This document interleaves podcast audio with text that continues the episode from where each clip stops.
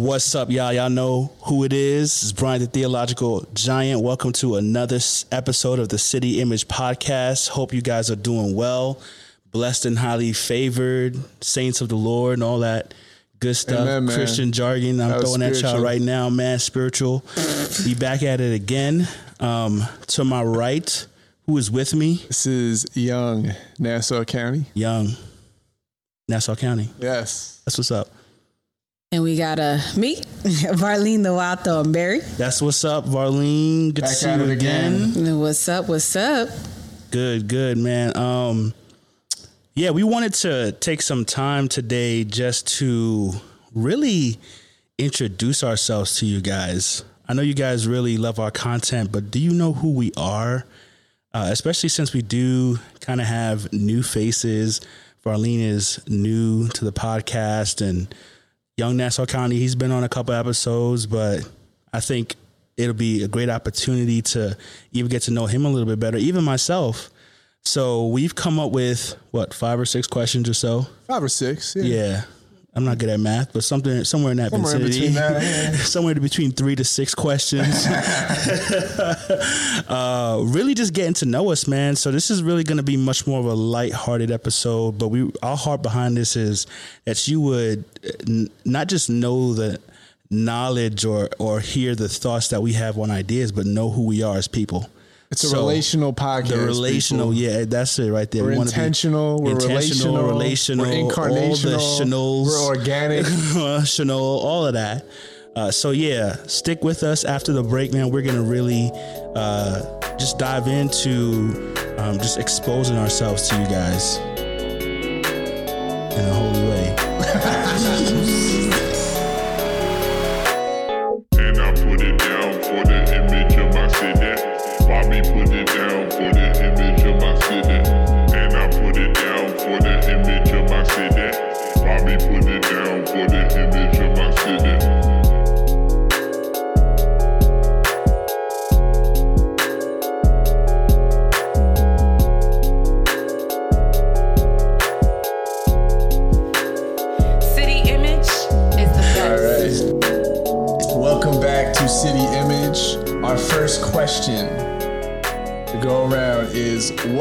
The most influential piece of art you've interacted with?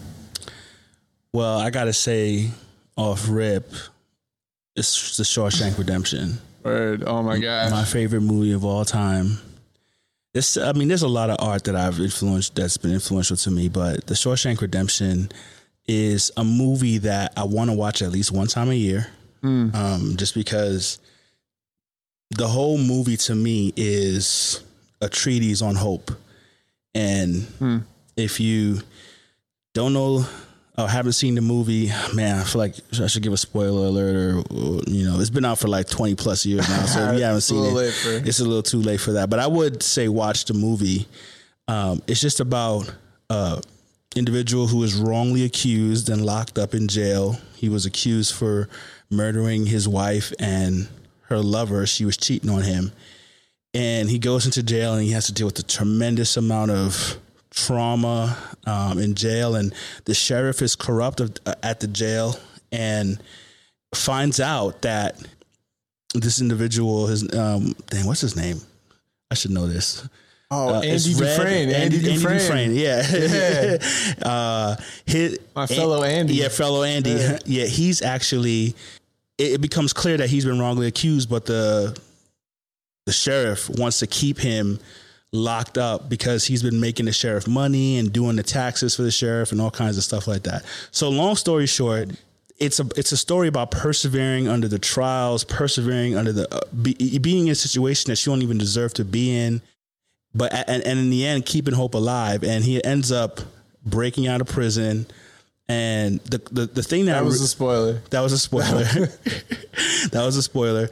But the thing that's really dope about it too, is that he has a friend named Red, played by Morgan Freeman, who best all, Morgan Freeman yeah. uh, role, and yeah. also Morgan Freeman like has always just looked sixty. Like yeah, he was, always, pro- I think he was like thirty in that movie. But yeah, yeah, yeah. He's always looked sixty. I, I have no no knowledge. Yeah, I have no knowledge of a young Morgan Freeman. I don't know what a young Morgan Freeman looks like. I don't know if anybody knows.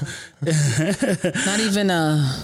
In uh, Driving Miss Daisy, right? Yeah, I, I mean, uh, I show me a young picture of Morgan Freeman. That's back in the day too. Yeah, um, but it's all good. But he's in that movie, and he's actually rightfully accused, and gets out of prison though. After a while, he was denied several attempts on to be out because um, you know on good behavior, um, but he ends up um, getting out. But he's in a, when he gets out, he's in a situation of like.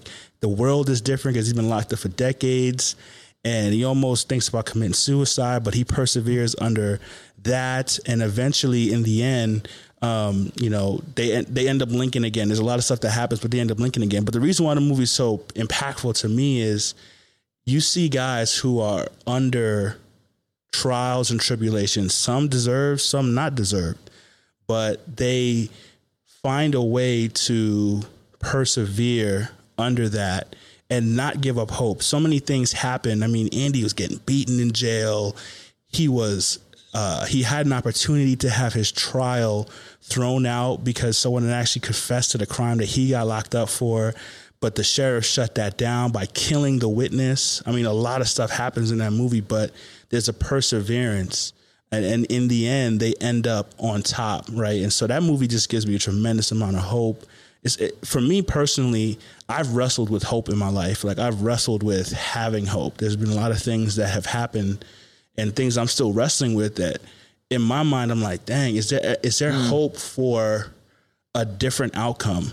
Mm. Right. And that's not always clear to me, but every time I watch that movie, you have to, you have to understand these men wrestled with different things for years, decades, mm. decades. They were locked up longer than I've been alive. Mm. And in the end, they were able to, through their perseverance and really in my context, I would say faith, um, find a solution, um, and come to a, a quote unquote happy ending. Now we know happy endings don't always take place. And there's actually examples of that in the movie. Um, because one other guy gets out and he loses hope and ends up killing himself. But at the end of the day, like what, what do we have in life if we don't have hope? Mm. Right. So come on, that that's something that to me, every time I watch that movie, it's like, I don't know what the future holds, but like Red, when he was trying to track down Andy after he got out of jail, he didn't know what the future would hold. Right. But he kept persevering. And he actually says that at one point in the movie, like, I don't know, you know, as he was traveling to Mexico to find Andy, like, I don't know what's beyond that border, right? But I'm gonna I'm gonna step out in faith anyway, right? And so these themes just they, they animate me every time yeah, I watch that and film. We need so stories like that. We need man. stories like that, man. This world is like hopeless. It sucks our hope. Uh, you know, we watch all the tragedy, and, and and it's right to feel sad when we see all these the, the the tragic things taking place because really. It wakes us up to the reality of sin in this world, but there's a gospel, right? There's a gospel of hope. There's there's uh, God acting in the midst of our um, hopelessness and bringing hope. And so thematically, you see that all throughout the movie. It's not a Christian movie, but it has so many Christian themes mm-hmm. in it that honestly, I feel like at one point I could preach a whole sermon on, on, on the Shawshank Redemption. Yeah. I won't, but that that's me. That's that's my thoughts. Yes, such a good movie, such a good movie. So, V, what about you? Um, I would say uh, a book that really changed my life is Irresistible Revolution by Shane Claiborne.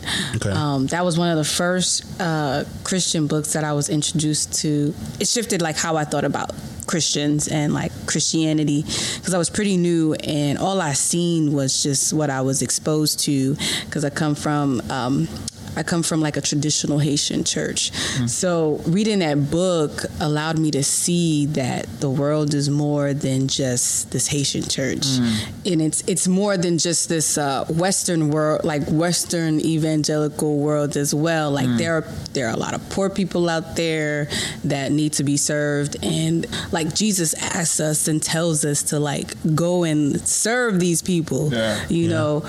Um, and so Shane Claiborne, he pretty much much kind of goes to his yeah, whole journey. He's a very journey. interesting figure. Yeah, he kind of goes through his whole journey of um, his walk through the book and how, like, Jesus has, like, really radically changed his life and how, like, he had to see everything totally different, you know, as opposed to what was being shown to him mm-hmm. um, in churches today. So that really changed my life. He he goes from, like, going to Calcutta and and being alongside with Mother Teresa. Wow. Then he also goes alongside just where he was in um, Wheaton College um, in Philadelphia. He tells you his journey there and just how, like, he served with a lot of, like, single moms who were, like, being kicked out of places, and they were, like, finding uh, like an abandoned church to oh, be their yeah, sanctuary. Yeah. I heard about that. Seeing how these things were, like, kind of, like, very controversial, but, like, this is how, like, you are really showing. Um, yeah, didn't he go to Iraq, like, before the yes, invasion? Yes, he went to Iraq as well. And, like, spent time yeah, with our, he yeah. told you the, everything and, like, how our consumerism impacts the world mm. when it comes to oh, sweatshops and all yeah. that stuff, and, mm-hmm. like, how, like, little kids are, like, you know, being beaten. And it's a very being holistic pretty, vision of right. what, how your faith and your life impacts everything. Yeah. Yeah. So, like, it definitely changed uh, how I kind of honed in on ministry ventures that I wanted to do when I got saved. Um, and it really helped me to see that, like, yo, like, I really need to be helping, like, homeless people, yeah. people with mental addiction. Wow. Right. Because, like, you don't really see, like, honestly, like, I never really saw that in the Haitian church. Everything is really proper and clean. And you do those things on occasion. Right. Mm-hmm. Like, it's not an everyday it's thing. Right. So, OK, it's this Sunday we're going to. But no, like, this book charged me to see to see that, like, this is something that you should be looking at every day. Mm-hmm. Right. Like, you should be seeing a way to be an extension of Jesus's hand every day. Like, mm. it doesn't have to be something exponential, but, like, when you're walking down the street, you know, knowing someone's name who you walk past every day when you're going to work, like, oh, hey, Mike, how are you? You need something today? You know, yeah. actually knowing them and their story. So um, that book was just uh, very uh, pivotal in my life. And yeah, love it. Yeah. Love it. I feel very unspiritual in my answer. Mine wasn't really that spiritual. I, I, you were talking about whole, you preached a little I mean, mini sermonette out of it. You know man. What I mean? I made something out of it. Um, let me let me set this for you. Set the stage. My answer is it's a mixtape from two thousand seven, okay, ooh, by Lil Wayne, ooh, called The Drought Three. Okay, we need another Wayne drop, right? Your money. Yeah. Yo. so, so I mean, for one, uh, I was like seventeen, eighteen when that mixtape came out, and they say that whatever music you were listening to, like, psychologically, like, whatever music you were listening to around that age is like is like the music that you have most affinity with. So, picture mm-hmm. like the scene in Ferris Bueller where um, where he's looking at this Monet painting, and it's zooming in on the woman in the Monet painting and his face, and it just keeps zooming back and in, and then, like, he's so affected by that painting.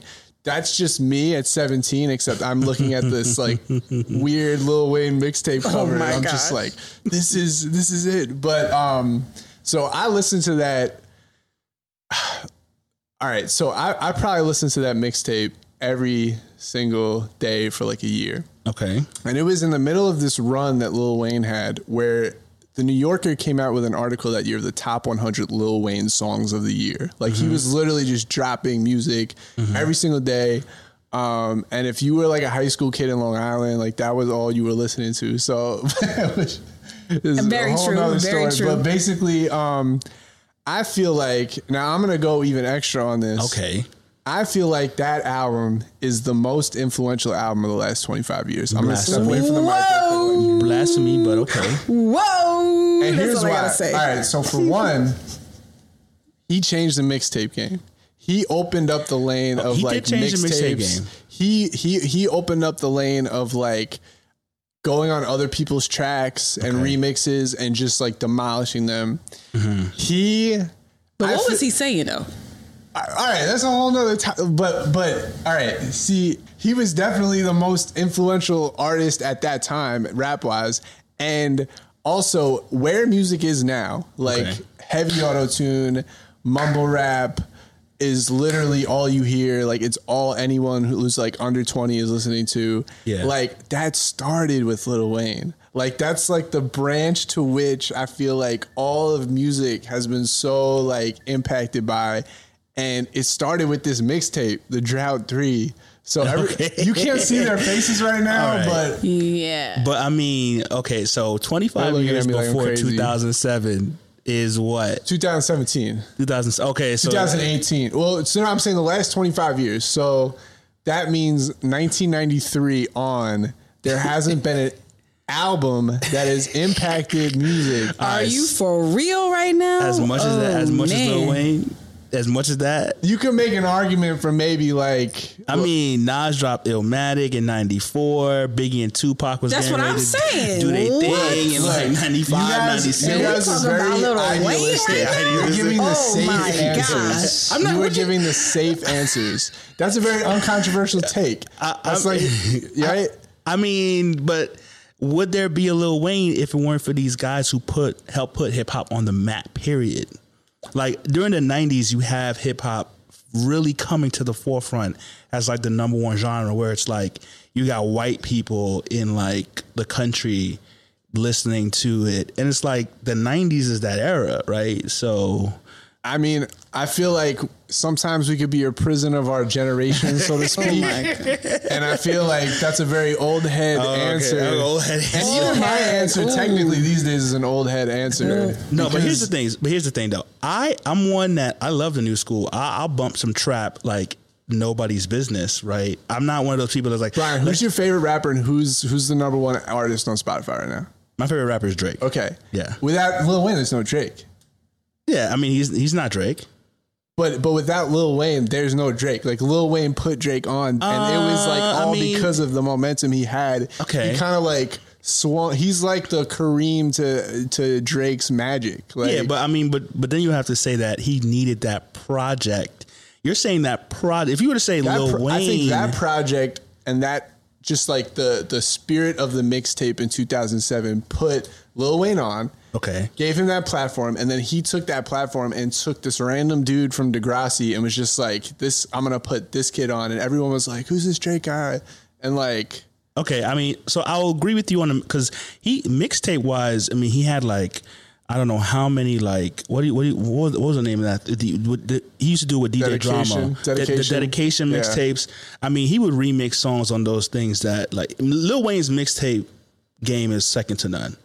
But that's it's a all far I here. I'm fine. No, you can but, say that. But that's a far cry from saying the drought was like the most influential, influential project yeah. of the last twenty-five wow. years. Yeah. I want you to reassess. There that were two statement. Paths in the road. Okay, and I took the one that said that the drought okay. three was. It's okay. We're all about overreaches here on City. I digress. I digress. All right. So you can you can email. What's the email address if you want to send hate mail or if you want to actually back my claim up? Because y'all remember, if you were if you were in high school. school in two thousand seven you remember you remember I'm I mean Lil saying. Wayne was I was in high school Lil, Lil, but Lil, Lil Wayne was, was hot, you know what I mean, but I don't think like, like he was like he saying dropped. Real content, you know, like I he, feel like he's he like, influenced, you know, the the like the music moving forward, yeah. But as far as like content, I don't like what people were coming out with before, like Tupac and Biggie, like you could really hear what they were saying, and it, you know. Yeah,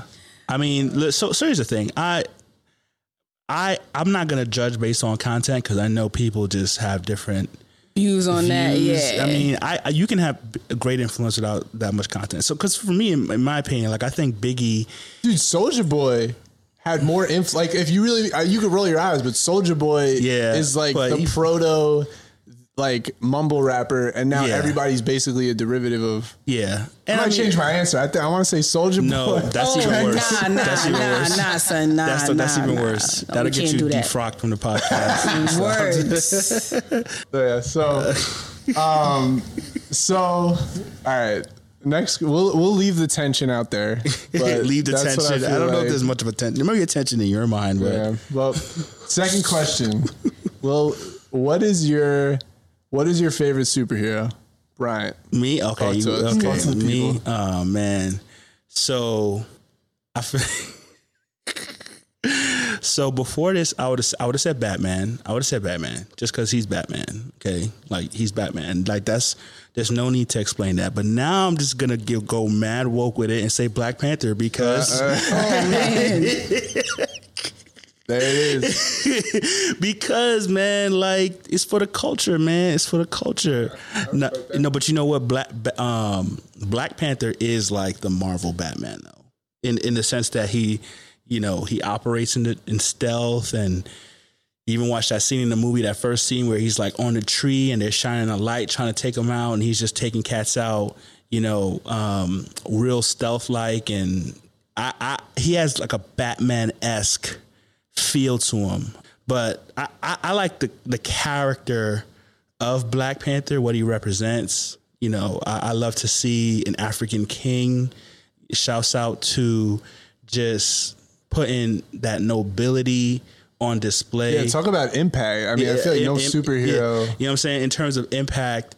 And I, I'm not going to lie, I'm not a huge comic book head, so I actually did not even know about Black Panther until like there was talks about a movie being made for him and that sort of st- stuff. So I, I'm admittedly, I almost feel like a fake saying that because of like, oh, like, you, you know, comic book heads will probably check me like, yo, you ain't really read the comic books. You only heard about them because of the movie. But I'm going to I'm just going to keep it real. Like the reality is that I I don't really know about comic book heads until like comic book super, superheroes until they actually make movies about them. So for me, when I really found out about this character of Black Panther, you're talking about a man who is king of an African nation that is the most technologically advanced nation in the world, right? Um, they have eluded colonization, so they have a rich African culture, and they're thriving. And his sister, an African woman, is the most intelligent character in all of comics in, in, in the way that she's able to av- invent the things that she invents.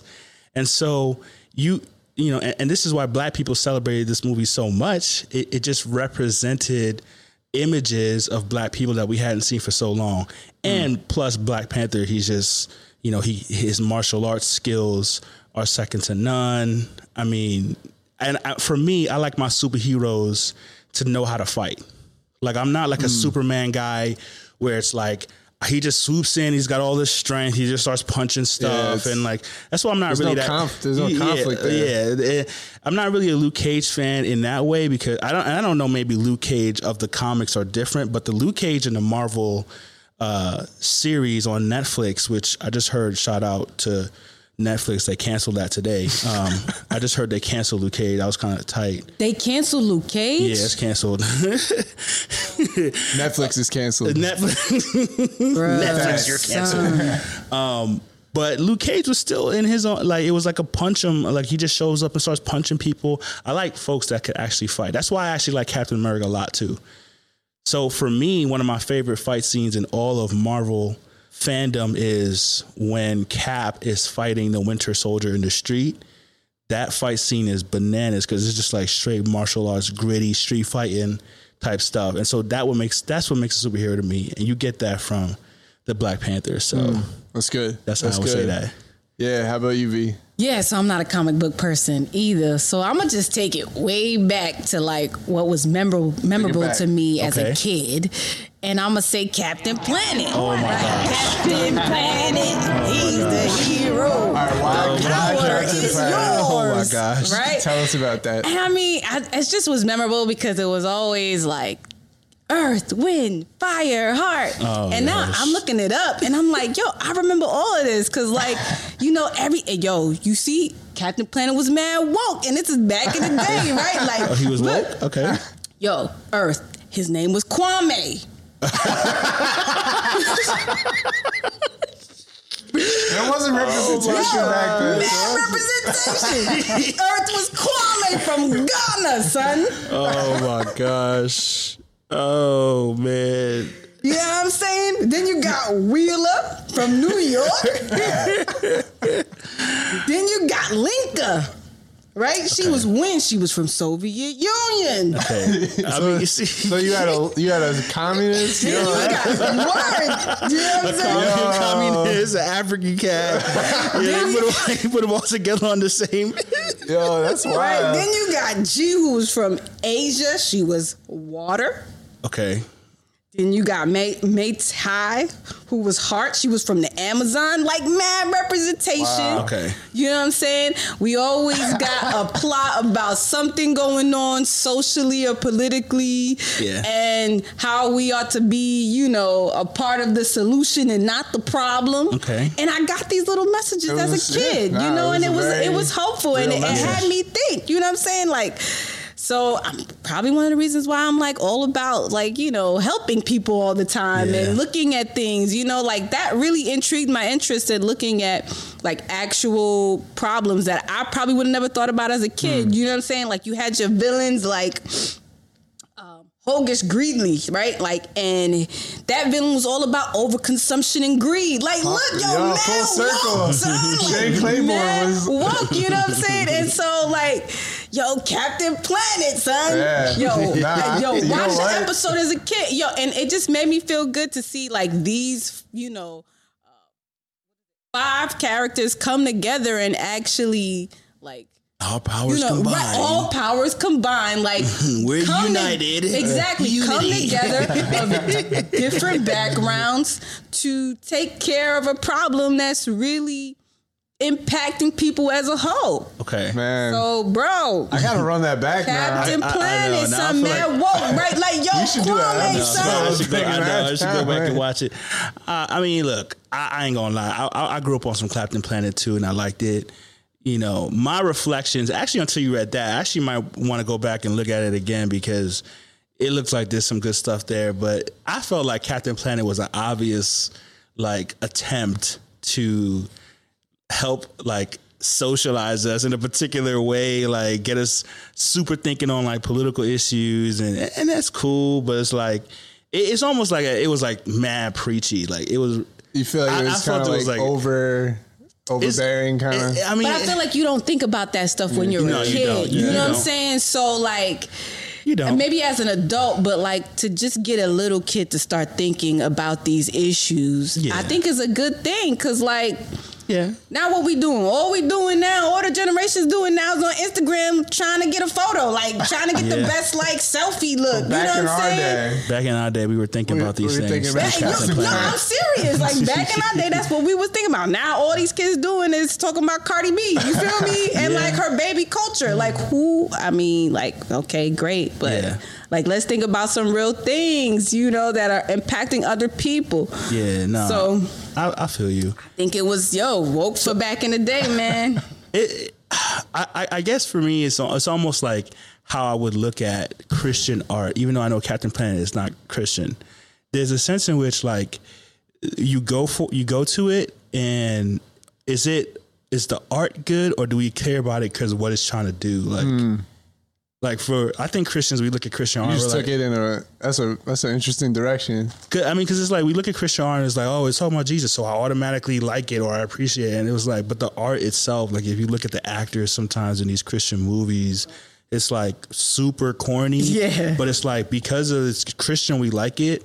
And I, I want to give Captain Planet its props because I did watch quite a few episodes and it must have, I don't really remember any episodes, but it must have had some something going for it because I watched it. But it's like, look, reflecting on it now, I'm like, why did I really care about it? Like, am I, am I, do I like it because like, oh, he's actually a really dope superhero? Or, okay, he was trying to make me woke, which is cool, but...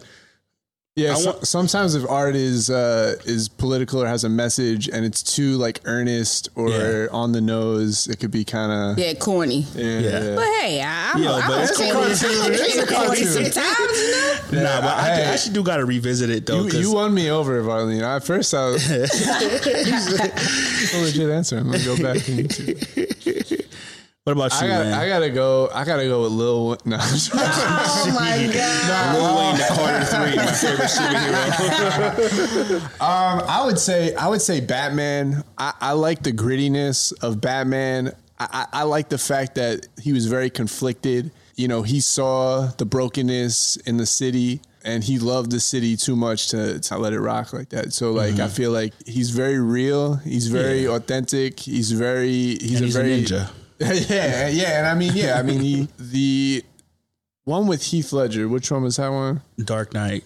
I feel like that was, that was kind of like the first superhero movie to really take it in a very kind of like realistic mm-hmm. lane where it wasn't just kind of like an action movie, but it really was like, like, I don't know. I just remember being impacted by that movie so much. So I, I would have to go with Batman. Yeah. I mean, that was, that's a movie where the, the story and the acting was so compelling. I mean, Batman is a good superhero by himself, but like that whole movie is just so well put together. Yeah.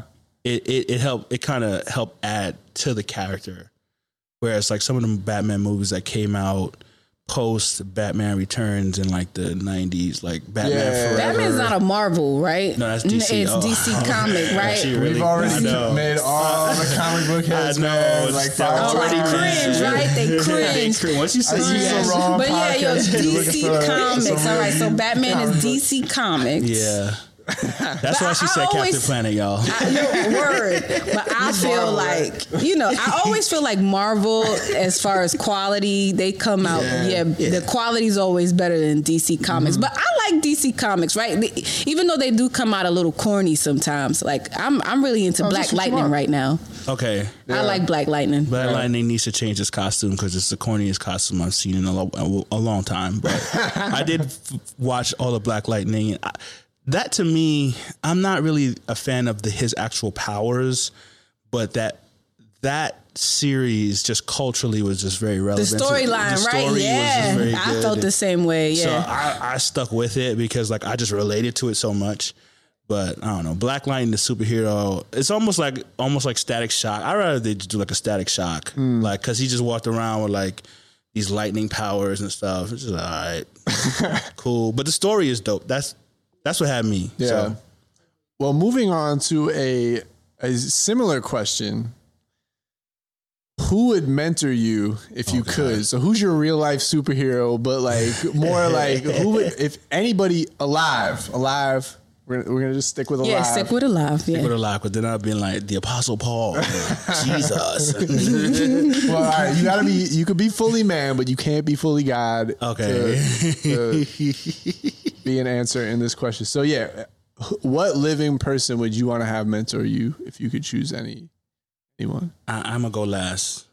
I'll no. go first. Um, uh, one of the females that I would say uh, pretty influential in the beginning of my walk as well mm. is uh, she was Blair Wingo before, but now she's Blair Linne. Mm. I was I was really big into uh, spoken word mm, when I yeah, um, became yeah. a Christian. So like P four C M, I was always on that website, oh, right? Remember, like yeah. P four C M, they were popping. They were yeah. popping like, like when I can, yeah, twenty eleven, yeah, still popping, man. So I was always on there. I actually like when I was in like. Uh, InterVarsity, like I would actually like I was like large group coordinator, mm. and so like I actually would like play mad poetry. You, you couldn't videos. have been in InterVarsity and not be down with spoken word. Like, oh, I feel like exactly, InterVarsity and spoken exactly. word goes hand in hand. So I would play like mad videos by like Blair Blair Wingo or Blair Linne now. Like mm. you know, a lot of her spoken word, it spoke to me, and um.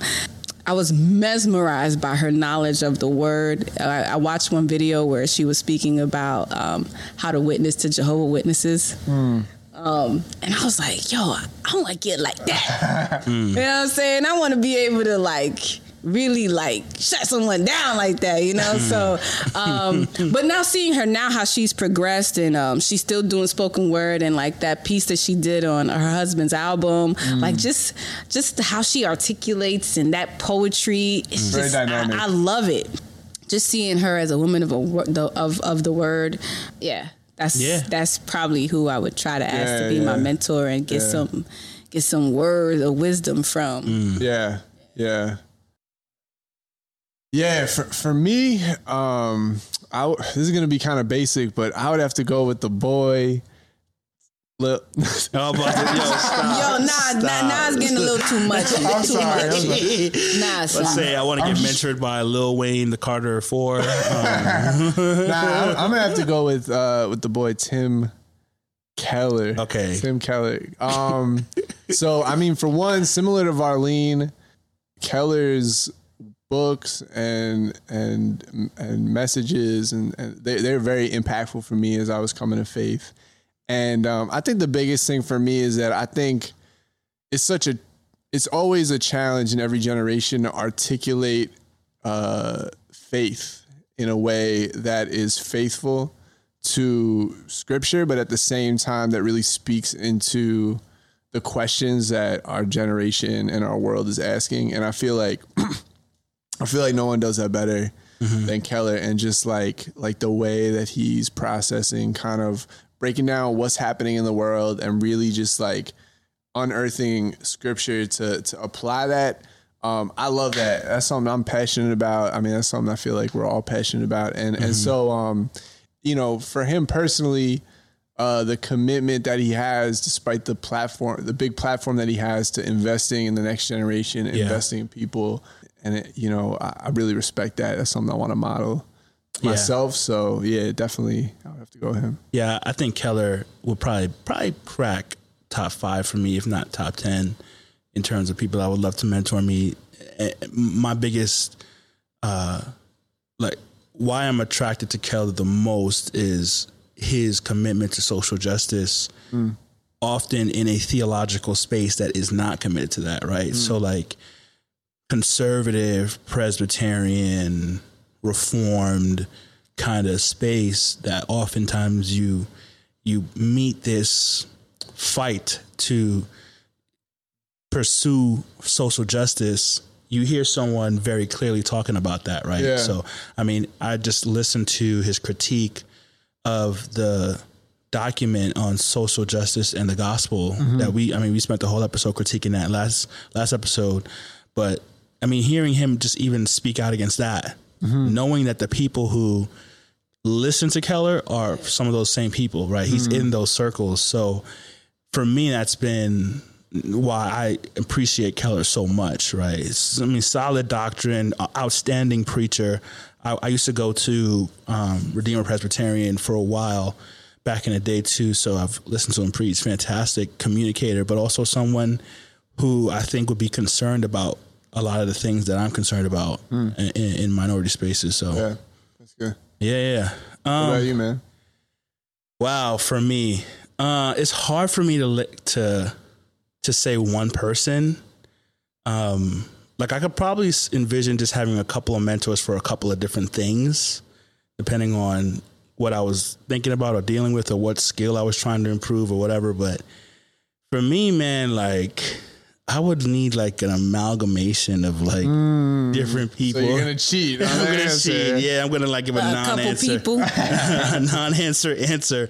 I would like, like a fusion of like, okay. John Piper and mm. Cornel West. Wow, like, yo, that's a fireball combination, man. O M G. A, a fusion. Why? Because, you know, John Piper gives me that solid. Those are two yeah. of the most eccentric people yeah, I know. around. I would like to see a conversation between John yeah, Piper and Cornel yeah. West mm-hmm. talking about big picture issues like theology and faith and justice. That I'd probably pay money to see that conversation. Anyway, um, obviously, can we, we get that on City. Could you could you pull that? God, if I if we could pull interview. that off, goodness. Anyway, with Piper, you're getting your solid doctrine, you know, a, a robust biblical worldview, a, a desire, you know, just a passion for the gospel. But with Cornel West, you're getting a very sharp mind on the issues mm. concerning um, Black people. Justice, a strong activist mentality, um, and I and I and I don't agree with Cornel West on everything. You know what I mean? But I would I would love to just sit down and just hear him speak on a lot of different yeah, things. Yeah. You know, and Cornel West, he at least claims to be a Christian, so it'd be interesting to see his his take on justice and the gospel in a lot of different ways. Yeah. So, I, just a sidebar. I love Cornel West. Because he tries to, when he goes on like network news, he tries to get way too spiritual. And it's so funny. Like Anderson Cooper asked him like, uh, like you know, oh, what do you think about what the president has done? And Cornel West just go, Trump is a brother. because he's made in the image of God, but he's a gangster. Yeah. But who among us, Anderson? You are a gangster too. We all have sin, and you need to repent as well. Anderson Cooper's just like sweating. Like, what, what is what happening? Are you, what are you talking about? Uh, okay, thank you. I yeah, love man. Cornel, man. I know. I feel like it's bridging those two worlds, man. Like of a, even though John Piper is, I wouldn't put him in the like a John MacArthur anti-justice nah, yeah. kind of space, but it's still this conservative evangelical space versus like a more liberal Christian space. Yeah. And f- for so long, I've wanted to kind of fuse those spaces. Yeah. You know what I mean? Yeah. So I'm with it. I'm if here you can for find that. me a I'm living mentor that, that that can fuse those spaces. You know, I don't know. Maybe Thabiti on you, Boulay. Maybe if I yeah. just throw that out there, yeah. someone like that. Oh, you know, yeah. My, get you someone who can do both. I know. Word. So yeah, that's me. All right. So, um, opening the floor. What songs? What three songs? Pick three oh. songs. If you had to pick three songs for the soundtrack for your life, what three songs would you pick? Let's start with. Me? B. All right, all right, all right. I'm ready. I'm ready. I'm ready. So, um, I'm gonna start from the bottom up, right? So, my th- no, track number three mm-hmm. would be "Make 'Em Sing." Uh, uh, na na na na. Yeah. Master P. But then I think it's more than Master P. I think it's it, yeah, yeah. I think it's like the whole crew. I don't yeah, think it's, it's like just, the whole No Limit. Yeah, the whole uh, No man. Limit. Yeah, yeah. It's the Mysticals on there. Everybody's yeah, on there. So Master P with the whole No Limit crew. Wow. Make 'Em Say uh. That's like my high school days. Yeah. You this know. is this is Varlene the Wild Thornberry coming out. Oh, word. You know what I'm saying? Like I really and the thing is like I was just down with that whole down south, that energy, yeah, the energy is that amazing. crunk. It was just what I was feeling like inside as a high school kid. And that was an influential track in terms of putting the yeah. South on. I mean, you want to talk about influence. Like, yeah. that was one of the yeah. tracks that kind of put that down South yeah. energy more into mm. the mainstream. Yeah. yeah.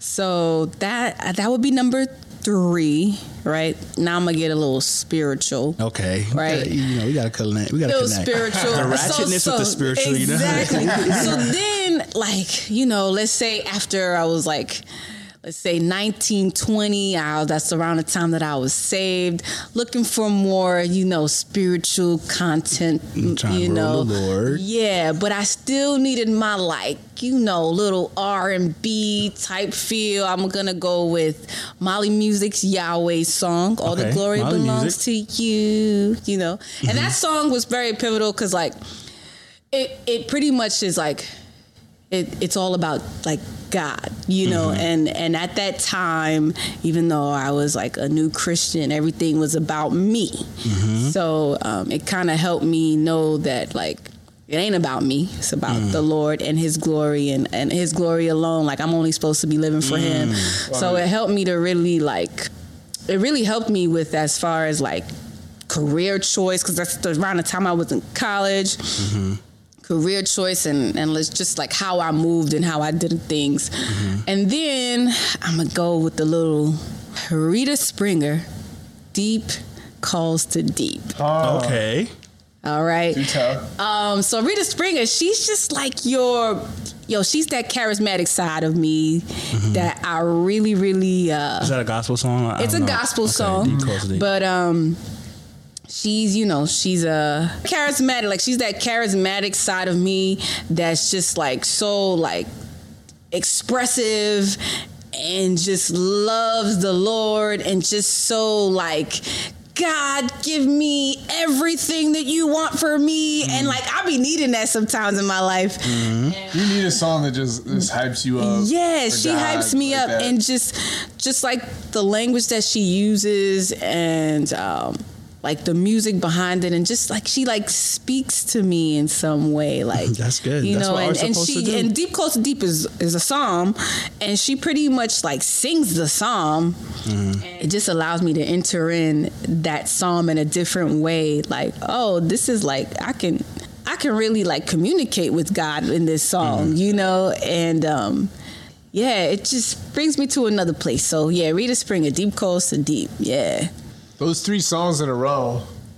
is kind of crazy. That's yeah. awesome. Yeah, like, yeah. right? So everything's hyped hype, yo. You know, but I'm I'm extra hype. So you yeah, know, yeah. That's, yeah. that's really me sometimes. Like the inner me is like all of that in one. Yeah, that's awesome. That's awesome. Brian, three songs, soundtrack for your life. Wow. Um. Okay. Well, I'm gonna just preface this by saying these aren't my f- favorite three songs of all times, but they just.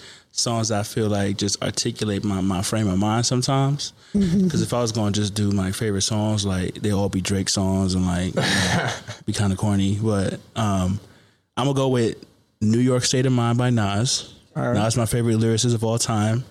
Love New York State of Mind just because it just had that gritty New York feel. That beat is popping. Nas is just talking about just being a young man in an urban setting. He was really young when he made that yeah, too. He, he was, was like really young. He was like eighteen, right? Yeah, some, somewhere around there. Um, on his first album, Illmatic, classic. Um, and it just had that, you know, for me, because a young young black man walking around the streets of Brooklyn, man, I just be in a New York state of mind. Mm. Yeah. You know what I mean? So it just captured my whole urban space. Uh, so I, I love that. Um, two, I'm gonna get spiritual too. I'm gonna get spiritual. Um, A song, again, again, not one of my favorite gospel songs, but a song that's so real to me is Hope's Anthem by Bethel Music. Hmm. Uh, again, on this theme of hope, this theme of hope is so, you know, like I, I mentioned with The Shawshank Redemption, it's so real to me. Uh, that song is just talking about the hope of Jesus Christ and, you know, the hope of Jesus Christ uh, being man's only hope and bringing hope to the To, to the, the poor, the off, the orphan, the widow, all that. So every time I, I listen to that song and I'm in a place of depression or I'm in a place of hopelessness, it picks me right up, man. Like it, it, it brings me into that place of, mm. you know, worship. So that's real key. Um, and the third one I'm going to go with, I'm going to go with I Need a Girl by P. Diddy. I need a girl to bye, bye, bye. I need a girl. That's self-explanatory. Because as a thirty-one-year-old single man, I be like, where she at, Lord? Um, even though I have been getting more content with my singleness. I've been doing better in that area. But uh, that's that's a soundtrack to my yeah. life. You know what I mean? I feel that, bro. Um, and there was like a remix to it. So they both of them songs was, was, was dope. So. Who was on that remix? Oh man, it was a so I'm trying to. I know there was. I know Usher was. Moon on, was on it, right? Moon, Moon, Moon oh, was yeah. on it. There was a couple. Yeah, it was. It was a. It was a jam. Early two thousands jam. Man. That that That's took on a real. Uh, you know, it. I, I I relate to that song for entirely too much of my life. Like, I kind of wish like I stopped relating to that song a long time ago, but Ooh. I still relate to it. So anyway, God's that's gonna my make three. a way. God's gonna make a way. Amen. Hope. Hope's anthem. Hope. You know what I mean? So uh, yeah. So likewise, I mean, I'm just thinking when I wake up, what's the best alarm clock? Right, and that's um, Annie Up by M O P. um, even if it's just the instrumental, yo. I'll wake up with that as that, the alarm that, clock. That instrumental. I, will, I should like, make that my alarm, man, because I'll be having trouble. Like, that would be. That's an alarm. That's bad. Yeah, so. Now, the content isn't exactly Christian, and we don't necessarily condone that here on City Units. Not necessarily. We shouldn't be robbing people. Uh, but that that song is a pretty crunk song. Yeah, well, we're we're gonna we're gonna go into the enemy's camp and we're gonna rob him of what he took. That's how I interpret. Ooh, that's a you good. Got a Christian that's good. You got that's a Christian. Good. Christian. So, uh, so basically, um, yeah. Secondly, and this is kind of like on a on a deeper level. Um, Stay and Wait by Hillsong, the acoustic version off their okay. their Zion acoustic album. Um, I actually, my dad passed away in twenty fourteen mm. uh, from cancer. And like during that time, that album was just like on mm. repeat. And it was something that carried through and really just kind of like brought me to my knees, brought me really low, just like seeking God, but also kind of like carrying me. And, um, and, and to this day, that album and also that song is just something I continuously just go back to in times that I need to just kind of really hand everything over to God. So, mm. Um, so Hillsong, Stay and Wait. And then, um, this is, this might be my favorite. I had to pick a song from my favorite album. Um, it's a, it's a short album. It's called, the song is called The Motive, Used to the Melody by Sango That's and Xavier song. Omar. That's and, a dope and song. When he released it, he was called Spazzy Rocket for the, for the day ones. But, um, I, I have no clue what you're talking about. But uh, it's it's a really it's a really great song, a really great album. Just like the best like driving music, the best yeah, kind of like chill backup chill music. So in the whip if there's music, like an bro. extended montage of like kind of yeah. like B film of like my life, I feel like that song would be kind of just vibing in the background. Yeah. Off of that. So that that's a, that was a Drake like song to me. So yeah, yo, that that whole album was was sick. Um, what they did with that. So um. So um, we, we said it was a light episode. This is a little bit of a deeper one, but but but, but we're gonna keep it um, keep it real right now. So how, for you personally, how has coming to faith shifted the way you view life? General question. Mm. Interpret it how you will. How has coming to faith shifted the way you view life? So you want you want to get started, Brian? Yeah, yeah, yeah. So I came to faith freshman year of college, Howard University, long journey there, but I came to faith during that time. And during that time, I was struggling with anxiety attacks. I used to have panic attacks. Um, at the time, I was seeing a therapist, trying to think through how to deal with that. And at the root of my panic attacks for me was this sense of chaos in the world. Uh, there was just this thought operating in my worldview that things were random and uncontrolled. And I needed to just fear what was right around the corner because I never knew mm. what was coming right around the corner.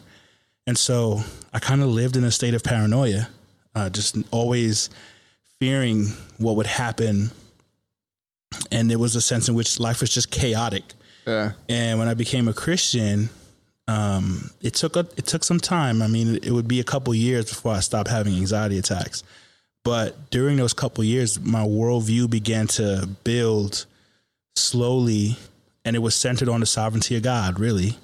It was centered on the idea that God was in control, that I wasn't living in a world filled with random acts, even though to me it seemed like things were random. Hmm.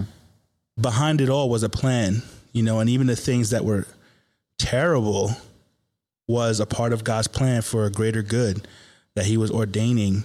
And so that eventually led to less and less anxiety attacks until, you know, it came to the point where I stopped wow. having them. Yeah. You know what I mean? So for me, it's why I'm so big on theology. I, I love studying the Bible because I recognize that the building of your Christian worldview leads to um, mental health stability, leads to a vibrant faith, all those things. Now, I'm not, I'm not against medicine. I'm not against people, you know, I think God works through things like that, mm. works through counseling. I've been in many, seen a therapist many times in my life.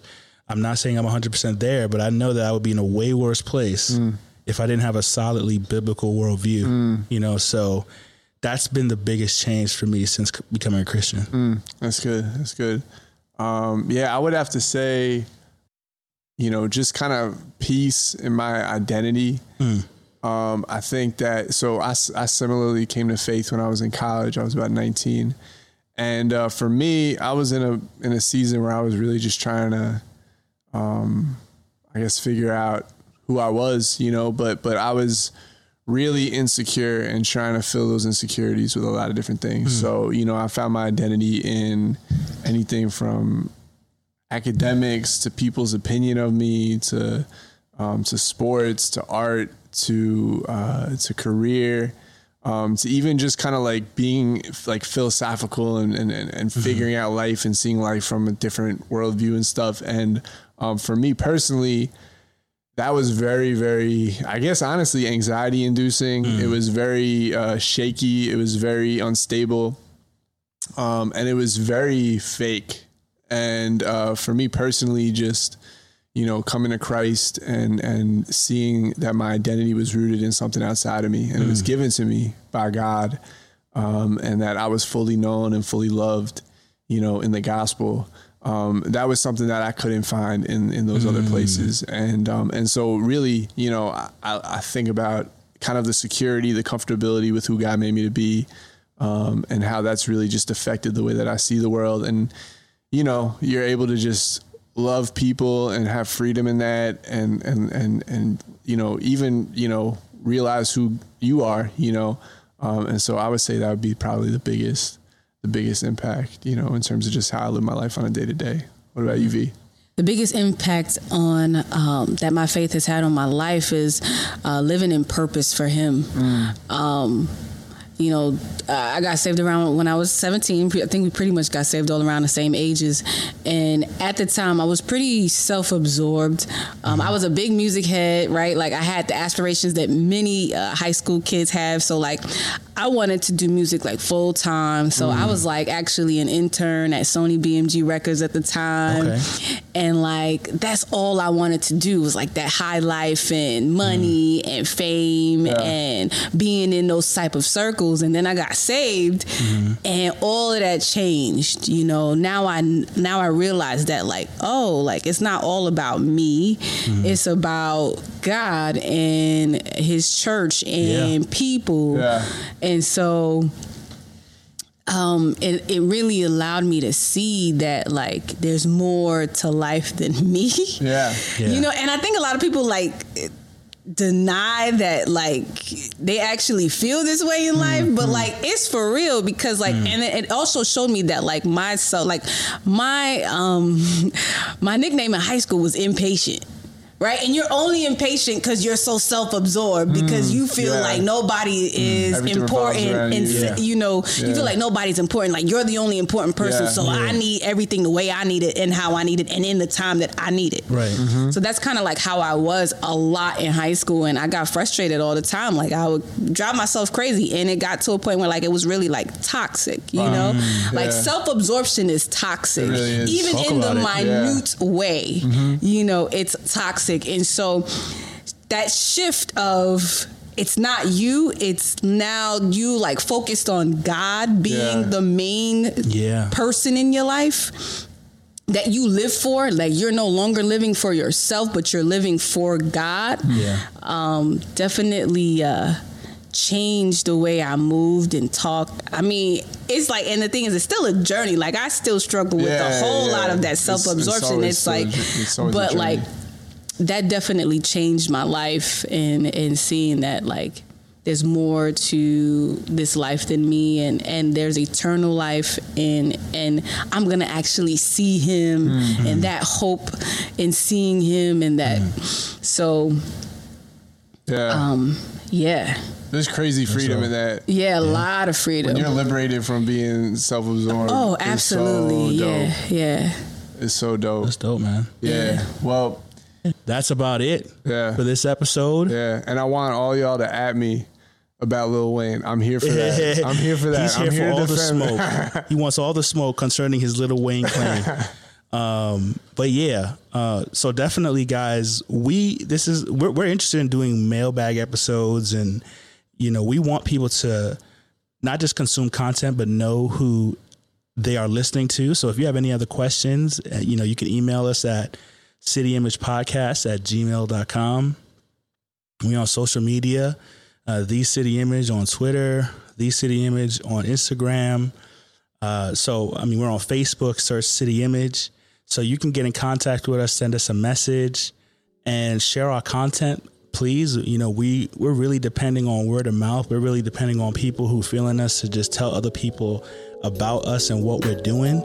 So please tell your friends. So, yeah. Um, this is Brian, the Theological Giant. Young Nassau County. Varlene, the Wild Thornberry, what up? All right, man. We'll see you guys in the next one. Peace.